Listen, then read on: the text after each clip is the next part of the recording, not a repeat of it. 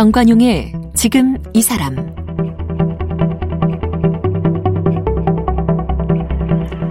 여러분 안녕하십니까 정관용입니다. 우리가 흔히 뭐 남는 건 사진밖에 없어 이런 말들 많이 하죠. 그래도 과거보다는 요즘은 뭐 휴대전화로 사진, 동영상 언제든 찍어서 보관하고 공유할 수 있는 그런 시절이 됐습니다. 그런데 예전에는 이 사진 한 장 찍는 게 특별한 일이던 때도 있었죠. 그래서인지 이 과거의 시대상을 보여줄 수 있는 다양한 기록 그리고 자료들 그 가치는 아주 크다고 볼 수 있습니다. 특히 저희 KBS에 보관된 영상 기록물들이 아, 굉장히 방대하고요. 그 기록물들의 자료적 가치가 크죠. 그걸 이용해서 새로운 방식의 다큐멘터리를 제작해서 큰 반향을 일으키고 있는 분 오늘 초대했어요. KBS 아카이브 프로젝트 모던 코리아를 제작하고 있는 이태웅 프로듀서를 만나봅니다. 네, KBS의 이태웅 프로듀서 나오셨어요. 어서 오십시오. 네, 안녕하세요. 네. 처음 만든 게 8818이죠? 네. 2018년도에 만들었습니다. 그 88은 1988년 서울 올림픽. 서울 올림픽 있던 해. 네. 그리고 2018년 올림픽 30주년 기념해서. 그렇죠. 네. 그죠? 네. 어, 어떻게 그런 생각을 하셨어요? 아무래도 제가 스포츠국 소속이다 보니까요. 어. 서울 올림픽 30주년도 있고 평창 올림픽도 있고 그 해에서 음흠. 올림픽 관련된 특집 다큐멘터리를 만들 어, 동인이 있다 보니까 예, 네, 예. 그렇게 만들게 됐습니다. 아니 근데 제가 그걸 봤거든요. 네네. 뭐 새로 찍은 화면은 전혀 없는 것 같던데요. 네, 대부분이 자료 화면으로 돼 있죠. 그죠? 네. 그 과거 오래 전부터 있던 기록 화면들을 교묘하게 짜집기 해가지고 네. 그죠? 네. 교묘하게 맞죠? 그렇죠. 네. 체육 그 스포츠 선수들도 나오다가 네. 대통령도 나오다가 무슨 코미디언 뭐 프로그램도 나오다가 뭐 뒤죽박죽이 어찌 보면 네. 근데 너무 재밌었거든요. 네, 네. 어떻게 그런 발상하셨냐고요?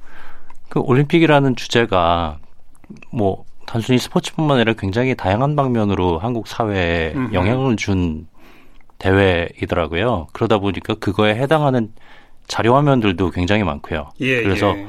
아 이거는 자료 화면들을 위주로 어, 한 편의 다큐멘터리를 만들어도 충분히 얘기가 되는 주제겠다라는 생각이 들어서 근데 그때 자료 화면 하면은 전부 스포츠와 관련된 자료 화면부터 봤을 거 아니에요? 그렇게 시작은 됐는데 예, 예. 뭐 어떤 서울이라는 도시 자체의 어, 개발이라든지 음. 뭐더 깊게 들어가니까는 어떤 나중에 인터넷의 개발까지도 어떻게 보면 서울 올림픽과 연관이 없지 않더라고요. 그래서 아 올림픽이라는 의미가 단순히 스포츠 이벤트가 아니고 예, 한국 사회에 예. 굉장히 큰 변화를 준 요인이었구나라는 음. 생각이 들어서 또 그거에 해당하는 자료 화면도 마침 다 있다 보니까 예. 네, 그렇게 다큐멘터리를 만들게 됐어요. 그 자료 화면들은 지금 보관 상태가 디지털로 돼 있어요? 아니면 여전히 아날로그 테이프로 돼 있어요? 지금 대부분 디지털로 되어 있습니다. 다 전환시켜 놨나요? 네, 네, 어, 파일 형태로 존재하는군요. 네. 네. 근데 그 30년 1988년부터 2018년까지에 지금 설명하신 바에 의하면 처음에는 스포츠 관련된 자료를 보다가 네. 보니까 이것도 봐야 되겠고 저것도 봐야 되겠더라. 그렇죠. 그럼 어마무시할 것 같은데요? 네네. 자료를 보고 파악하는 데 가장 오랜 기간이 걸린 것 같아요. 그죠? 네. 너무 많아서 언제 그걸 다 봤어요?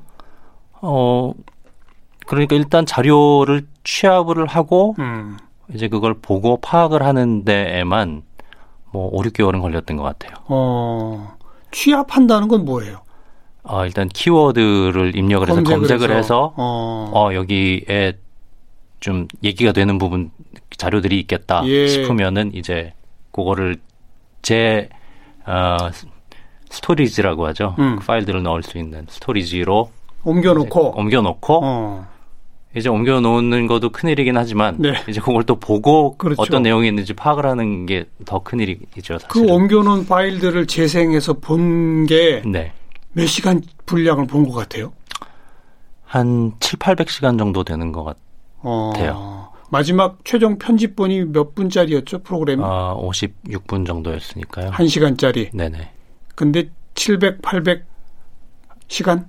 어, 그러니까 본 거는 더 많긴 한데 음. 제 자료 로 제 storage로 가져온 게 가져온 7, 게. 800시간 그 분량이고요. 가져오기 전에 본 것까지 합하면 그거는 잘 모르겠어요. 가히 몇 천 시간 분량을 봤군요. 그럴 것 그죠? 같습니다. 네. 그러면서 아, 요건 좀 써먹을 만 하겠다. 네네. 써먹을 만 하겠다 하는 걸 네네. 골라서 가져온 게 7, 800시간. 자세히 본 게 그러니까 7, 800시간이 네. 되고요. 그 중에서 조금씩 조금씩 잘라서 붙인 게 1시간 분량. 그렇죠. 이야. 눈 빠졌겠습니다. 네, 그 과정이 제일 지난하기도 했는데 음. 어, 뭐 어떻게 보면 좀 즐거운 과정이기도 했어요. 아, 이런 그림도 있구나. 뭐 이런 뭐 보석 같은 장면들도 있구나. 어. 그런 점들이 어, 저로서는 상당히 흥미롭더라고요. 제작하면서. 네. 연배로 봐서 우리 이태용 프로듀서가 2003년에 KBS의 네. PD로 입사했네요. 네네. 근데 이제 저 같은 경우는 88년 올림픽 그 당시를 전후한 KBS 그 영상 자료들을 그 편집해 놓은 걸 보니까 많이 보던 화면이었었거든요. 네. 근데 우리 이 PD는 생전 처음 보는 화면들이 많았을 것 같아요. 어, 뭐 저는 그때 중학교 1학년이었는데요. 뭐 그러다 보니까 기억이 나는 것도 있고 음. 기억이 안 나는 것도 있고 어, 중학교 1학년 정도가 좀 애매한 나이인 것 같아요. 네. 생전 처음 보는 장면들, 놀란 장면들도 꽤 있었을 것 같고, 어, 이런 것도 있었네? 하면서. 네네. 그렇죠. 예를 들어 제일 놀란 게 어떤 것들입니까? 당시에 그 운동권 학생들이 올림픽 남북 공동 개최를 어, 주장하면서 예. 그렇죠. 시위를 하고 예. 이제 시위를 하는데 눈물을 흘리면서 우리의 소원은 통일을 음. 부르고. 또 그 눈물이 뭐 단순히 그냥 음, 뭐 형식적인 게 아니라 정말 진심에서 우러나오는 예, 눈물이더라고요. 예. 예. 개인적으로는 그 장면이 너무 인상이 깊고 어. 어, 궁금한 점이 많이 생겼어요. 음. 어떻게 보면 형식적인 민주화는 달성했는데 뭘 더 그렇게 희구하는 것일까 저 학생들이 예. 그리고 87년 6 2구까지는 왔는데 그렇죠. 그 후인데도 네네. 어. 뭐 일반적으로 저는 그 당시만 해도 민주화가 제도적으로 안착이 됐으면 예. 이게 된 거 아닌가라고 생각을 했던 것 같아요. 예, 예. 그리고 또 아, 민족이라는 게 뭐길래 이렇게 학생들이 진심으로 이렇게 눈물을 흘릴까 음, 음. 그 장면이 굉장히 충격적이다 보니까 그게 사실은 모던 코리아 1편을 만들게 되는 계기가 되는 장면이었어요. 모던 코리아 1편은 뭐죠? 모던 코리아 1편은 어, 우리의 소원은 이 부제인데요. 음. 80년대 후반, 90년대 초반에 어떤 그 통일 통일 운동. 통일 운동과 네, 네. 어떤 그런 학생 운동이 점점 더 뭐 과격해진다고 할까요? 하여튼 그런 움직임을 음. 음, 좀 찾아본 다큐멘터리죠. 네. 지금 저도 기억이 가물가물합니다만 혹시 80년대 초반 네. 학생 운동권에서는 86 아시안 게임, 88 서울 올림픽 반대 운동을 했었거든요. 그렇죠. 네. 그런 자료 화면도 들어갔나요? 네, 있었습니다. 아, 그런 건 역사적 사실은 알고는 있었어요? 왜, 왜 학생들이 아시안 게임 올림픽을 반대했을까? 혹시 좀 의아하지 않았어요? 어, 뭐 아무래도 그거는 이해 이해는 갔고 음, 음. 뭐 정권의 정당성을 부여하는 어떤 이벤트라고 생각을 했기 때문에 예. 반대를 했다는 점은 이해가 가더라고요. 음, 그렇죠. 특히 이제 전두환 정권 들어서면서부터 왜 3S 정책이라고 네. 스크린, 뭐 섹스, 그래서 좀 이렇게 그 야한 뭐 이런 문화들, 그 다음에 스포츠, 네. 뭐 이런 것들을 막 대량 풀었단 말이죠. 그렇죠. 그것의 일환으로 어, 군사 독재를 합리화시키려고 아시안 게임이니 올림픽이니 이런 국제적 이벤트를 이용하려고 한다. 네. 이건 분쇄해야 된다. 뭐 이제 이랬었단 말이에요. 네, 네. 80대 초반에. 그렇죠. 그런 장면도 많이 들어갔었어요. 그런 네 장면들도 들어가 있습니다. 음. 8818. 8818과 모던 코리아 1, 1편이 어떻게 보면 동전의 양면 같은 얘기로 사실은 저는 구상을 했거든요. 음. 그래서 운동 옛날 운동권 용어로 얘기를 하면은 8818이 오버의 얘기라면은 어, 모던 코리아 1편은 언더의 얘기 같은 음. 어떤 그 밑에 학생들의 어떤 생각의 흐름이 어떻게 이렇게 이어지게 됐는지를 어, 좀 짚어보아 예. 프로그램이 됐으면 좋겠다고 생각을 했습니다. 음. 그렇게 오랫동안 고생해서 8818을 방영한 게 2018년 언제였죠?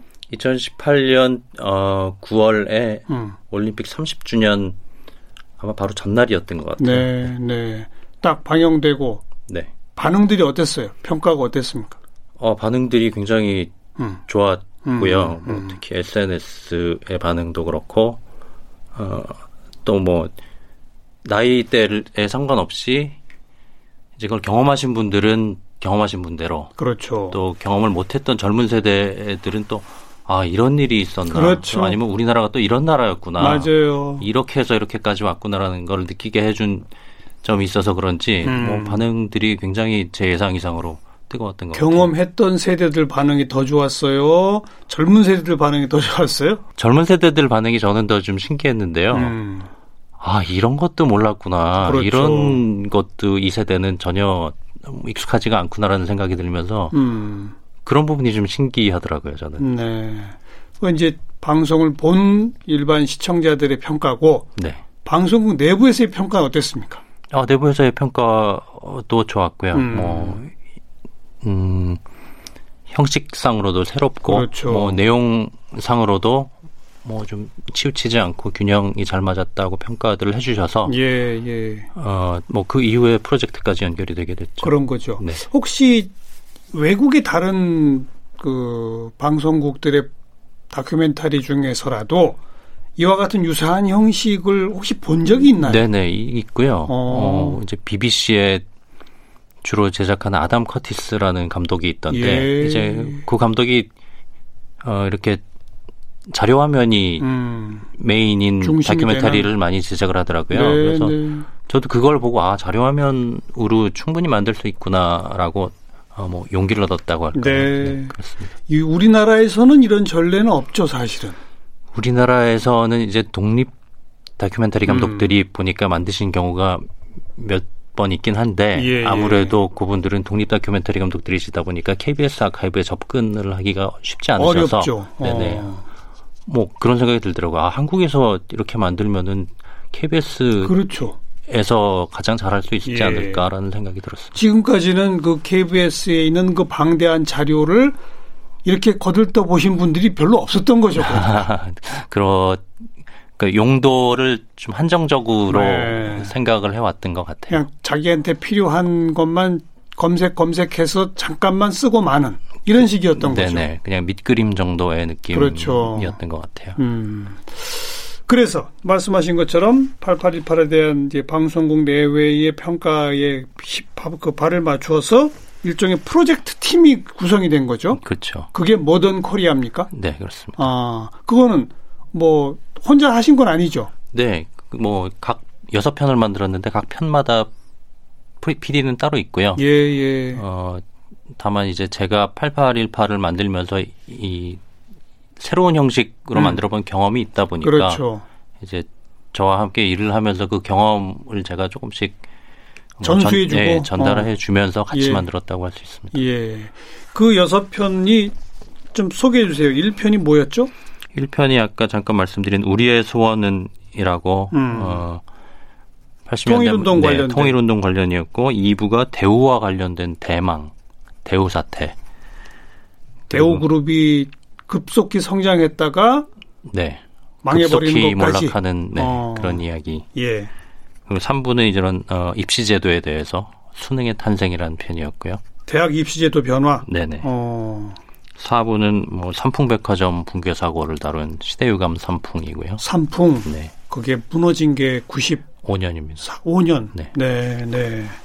그리고요. 5부는 어 이제 해태 타이거즈 와 광주를 프로야구. 다룬 뭐 해태가 주인공이죠. 사실은 예. 네, 해태 타이거즈 편이고 이제 이것도 제가 본 것 같네요. 보니까. 아, 네. 예, 예. 6편은 이제 92년도에 있었던 휴거 사- 휴거 사 건을 다룬 네. 사이비 종교 네. 그 소란이 있었던 그거 말이군요. 네, 네. 어. 이 여섯 편이 어떤 일관성이 별로 안 보이네요. 네, 뭐 다 그 담당 PD가 음. 관심이 음. 있는 주제로 찾았고요. 또 뭐 관심이 있더라도 이게 자료 화면이 뒷받침이 되지. 않으면 네, 만들 수가 없다 보니까 예, 이제 예. 그두 개가 맞아 떨어진 자료 아, 주제들이라고 할 수 있습니다. 그 원래 그 만들어 보고자 시도했던 건 이거보다 더 넓겠네요. 어, 근데 요- 예. 하다 보니 화면이 없어서 포기하는 것도 많았겠어요.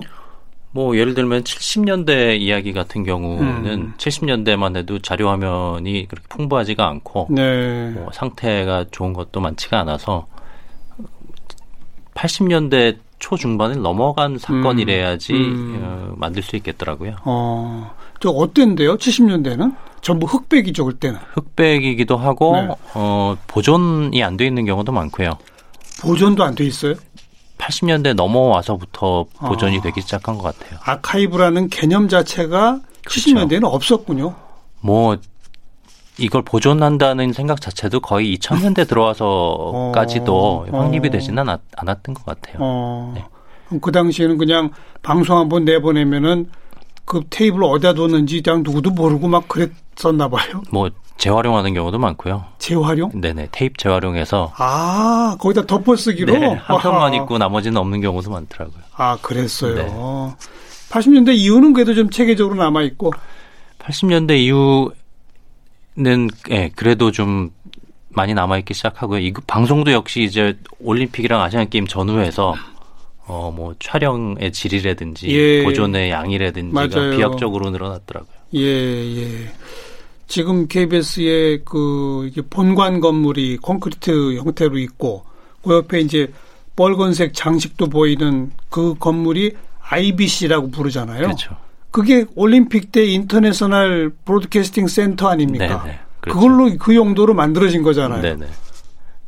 네, 뭐 88년을 계기로 정말 그죠. 방송 자체도 많이 바뀌었더라고요. 선진화된 거죠, 어찌 보면. 네. 네, 네.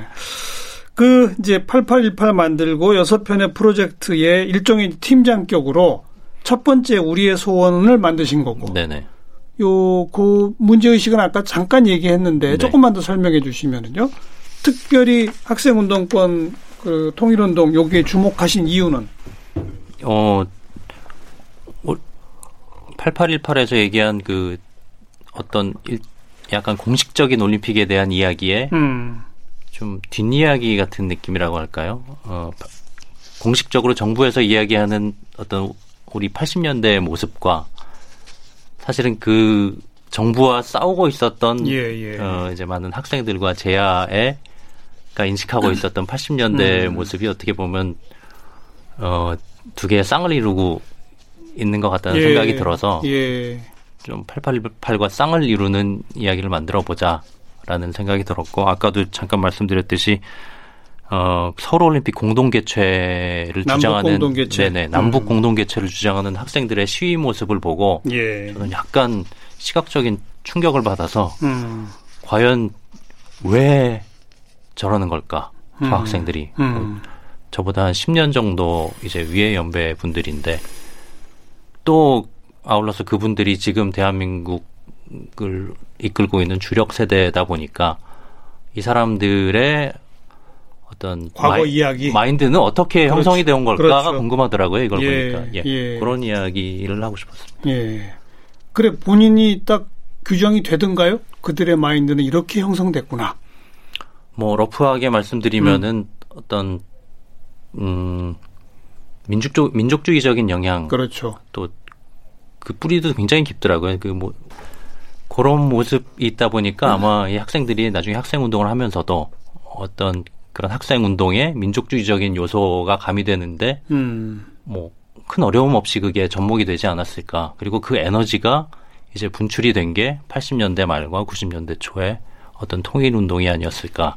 다른 데서는 인터뷰가 보니까 허평 전 수석도 있었고 8818에서 거기에 등장했나요? 네네네. 그 인터뷰에는 흔쾌히 응하시던가요? 그 전두환 정권 당시에 이 청와대 수석 출신인데 어, 뭐, 인터뷰를 요청을 하러 직접 찾아가서, 음. 어, 뭐, 설명을 드렸는데, 이제 처음에는 이게 별로 하고 싶지 않, 않아 하셨는데, 이제 한 3시간, 4시간 그냥 저는 아무 얘기 안 하고 그냥 하시는 말씀을 듣고 이- 음. 있었어요. 음, 그냥 음. 얘기 다 끝나시더니, 아, 그러면 인터뷰 합시다. 그러시더라고요. 그래서 뭐, 별다른 뭐 비결이 있었던 건 아니고. 인터뷰를 거절하면서도 세네 시간을 혼자 얘기를 했어요. 그러니까 아무래도 뭐, 네, 하시고 싶은 얘기가 많으셨던 것 같아요. 네. 음. 자, 우리의 소원은 그렇고 2부 대우 사태를 그린 대망 네. 이거는 주로 주된 내용이 어떤 내용이었습니까? 어, 대우 역시 어떻게 70년대의 어떤 군사 정권과 예. 궁합이 잘 맞아서 그야말로 성장, 급성장을 했다가 예, 예. 어떤 시대가 바뀌면서 그런 성장 모델이 더 이상 유효하지 않아서 음. 급속하게 무너져가는 모습을 그- 그것도 뭐 역시 자료화면으로 잘 그렇죠. 드러나더라고요. 네, 네. 그래서 대학 입시 제도는 어디서부터 어디까지를 그린 거예요? 대학 입시 제도는 이제 90년대 초반에 좀 더 포인트를 줘가지고요. 음. 이제 신세대 또 어떤 그러다 보니까 수능이라는 게 처음 생기기 시작하고 어떤 새로운 세대가 어 시작이 되는 그 시대의 분위기와 맞물려서 예. 입시 제도도 바뀌었다. 예. 뭐 이런 음 요지의 프로그램이었습니다. 음. 하나 하나가 어찌 보면 역사 다큐네요. 그죠? 네, 그렇습니다. 어. 이 자료 화면들 가운데 혹시 무슨 뭐 NG 났던 장면이라든지 방송에 나가지 않았던 장면이라든지 그런 화면들도 많았었죠.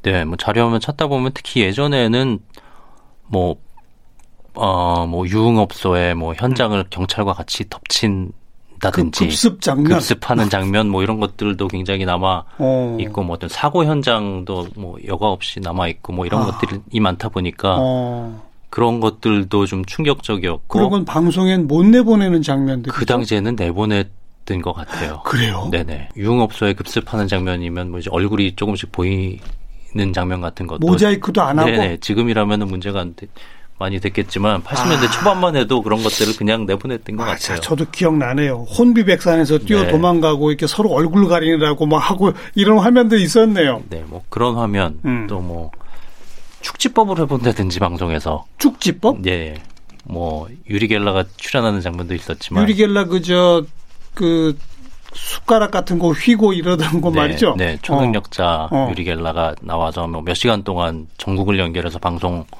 하기도 했었고, 하여튼 지금으로서는 과연 이게 과학적인 근거가 있는 있을까 의심 스러운 장면들도 예. 그 당시에는 흥미 위주로 방송을 많이 했던 어. 것 같아요. 뭐, 축지법도 했다고요? 네, 축지법도 어떤 분이 나와서 시연을 하는 장면이 있었어요. 근데 시연이 돼요? 제가 보기엔 그냥 달려가는 것 같은데, 네. 근데 그, 그걸 축지법이라고 하고 했단 말이에요? 그 당시에도 뭐 믿거나 말거나 이런 식으로 그냥 마무리를 어. 했던 것 같아요. 어, 아주 유명한 사건들의 어떤 뒷이야기 이런 것들을 발견하고 있었던 그런 화면 같은 건 없었습니까? 음, 뒷이야기라기보다는 이제 그 당시만 해도 KBS의 인식이 굉장히 좋지 않다 보니까 KBS에 대한 국민의 인식이 그렇죠. 어. KBS에 대한 인식이 특히 학생들 사이에서 안 좋다 보니까 어, 이런 학생들을 취재하는 걸 볼 때 그 촬영 원본을 보면은 학생들이 KBS에 야유하는 어, 음. 아, 목소리들이 고스란히 그렇죠. 많이 남아 있고요. 예, 예. 그 중에서도 가장 인상적이었던 거는 그때 이제 박종철 음. 당시 학생이 87년 1월 그때죠. 네, 87년 1월에 그 하숙집에 찾아가서 어. 음. 그 방문을 촬영을 했는데 음, 음. 방문에 KBS 수신료 거부 운동 스티커가 딱 붙어 있더라고요. 그래서 어. 어, 그게 굉장히 인상적이었어요. 어.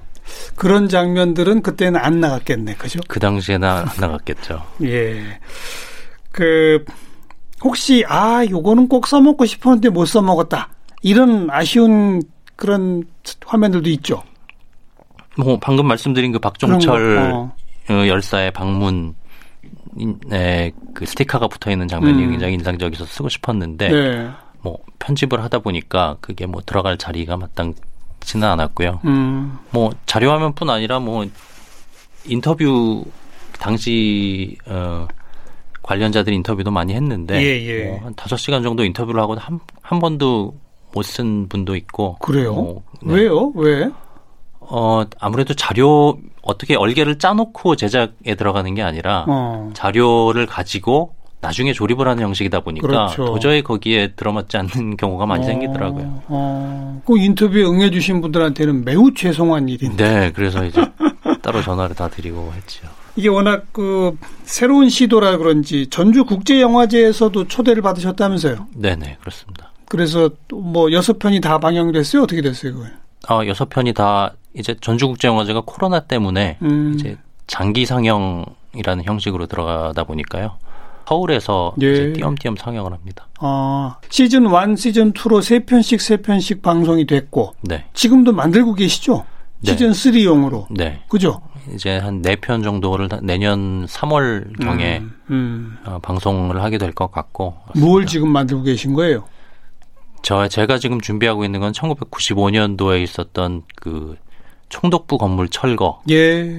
그때가 또 마침 광복 50주년이다 보니까 예. 그 철거가 굉장히 큰 이벤트였더라고요. 맞아요. 그래서 그것과 함께 어떤 김영삼 대통령 시대를 좀 다시 돌아볼 수 있는 다큐멘터리가 되지 않을까. 이제 그 전에 9월 3일 방송의 날에 어, 어떻게 보면 번외편처럼 가제가 TV는 사랑을 싣 어. 어떤 여태까지 통시적으로 네. TV에서 어, 그려졌던 어떤 사랑의 모습들, 뭐 예. 가정의 모습들 예. 이런 것들이 어떻게 변해왔는지를 어, 예전에 그려 드라마에서 그려진 과정과 최근에 그려, 그려지는 가정의 모습이 많이 뭐 다르고 이럴 다르죠. 것 같다는 생각이 들어서 네. 그거를 이제 예 저희 팀의 PD 한 명이 맡아서 열심히 준비하고 있습니다. 음. 어찌 보면 이태용 PD는 2018년부터 지금 한 벌써 3년째 이상 일이 완전히 바뀌었네요. 그죠? 그 이전에 하던 네. 일에 비해서 네네. 하루 종일 자료 화면 보고 하루 종일 네. 뭐 구상하고 그거네요, 이제. 네, 뭐, 어, 그 다큐멘터리, 스포츠 음. 관련 다큐멘터리도 많이 만들어 왔는데, 이런 스타일로 만들다 보니까, 그러니까요. 예, 뭐, 당분간은 이렇게 자료화면을 찾으면서 어, 제작을 하게 될 것 같습니다. 지루하지 않아요? 재밌어요? 저 개인적으로는 굉장히 되게 저는 행복하거든요. 이렇게 오. 자료 속에 파묻혀 있으면 그래요? 행복한데, 같이 일하는 이제 동료들의 음, 상황을 보면, 그 자료 속에서 허우적거릴 때 굉장히 음, 좀 힘들어하고 스트레스를 많이 받는 경우도 많더라고요. 네. 네. 그래도 아무튼 오늘 제가 첫 시작하면서 소개한 것처럼 이 방대한 자료, 그것의 그 역사적 가치, 이거를 새삼 우리들한테 좀 알려주고 있는 그런 뭐 프로젝트니까 네. 계속 좀 꾸준히 좋은 작품들 만들어 주길 바라겠습니다. 네, 감사합니다. 음, 우리 KBS의 이태웅 프로듀서를 함께 만났습니다. 고맙습니다. 네, 안녕히 계세요.